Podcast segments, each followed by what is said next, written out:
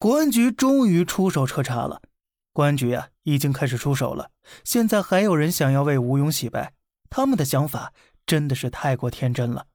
难道我们的教材背后问题还非常的严重吗？这背后可能会牵扯到更多的利益关系，否则呀，这些人也不可能会轻易的站出来公开力挺吴勇了。随着我们的国安局和教育部开始公开表达他们的态度，越来越多的人开始关注到了这背后的细节。在最近一段时间里面啊，大家也有着非常明显的感受，那就是人教版的插图事件已经开始慢慢的降低它的热度了。整个网络上面已经很少有人去谈论相关消息，可能啊，就是因为这个事情实在是太过敏感，所以胡锡进也在自己的账号里面谈论了他对这个事情的看法。他认为啊，我们必须要好好的关注到这背后的问题，否则我们中国的教育真的有可能会受到巨大冲击。如果年轻人的教育都是有问题的，那么我们的未来又谈何发展壮大呢？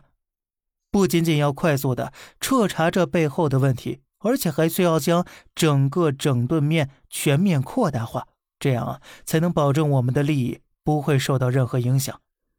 网友们呢也是非常严肃的去对待这个事情，大家绝对不能让这个事情进一步的拓展下来。不过呢，有一些网友对胡锡进的看法是完全不一样的，他们认为啊，胡锡进就是希望能够来这里面疯狂搅局，因为啊，现在也没有任何一个调查组能够给出一个明确的答复出来，所有的调查都在初始阶段，为什么胡锡进就要着急的给我们的教科书定一个性质呢？他们为什么要来挑战我们的权威权限呢？而且啊，不仅仅胡锡进在网络上面公开表达相关事情，就连大家非常熟悉的司马南也开始跟踪报道这个事情了。他在自己的账号里面发表了多篇关于此事的一个故事，直接揭开了人教出版社背后那细思极恐的内幕。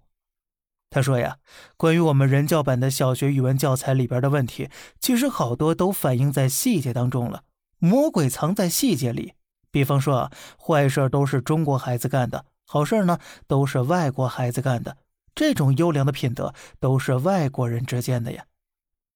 绝大多数网友啊，都希望当事人能够好好的回应一下这个事件，毕竟吴勇现在已经成为风口浪尖上的人物了，而且呼声越来越高，越来越多的人啊，希望他能够站出来好好的回应一下。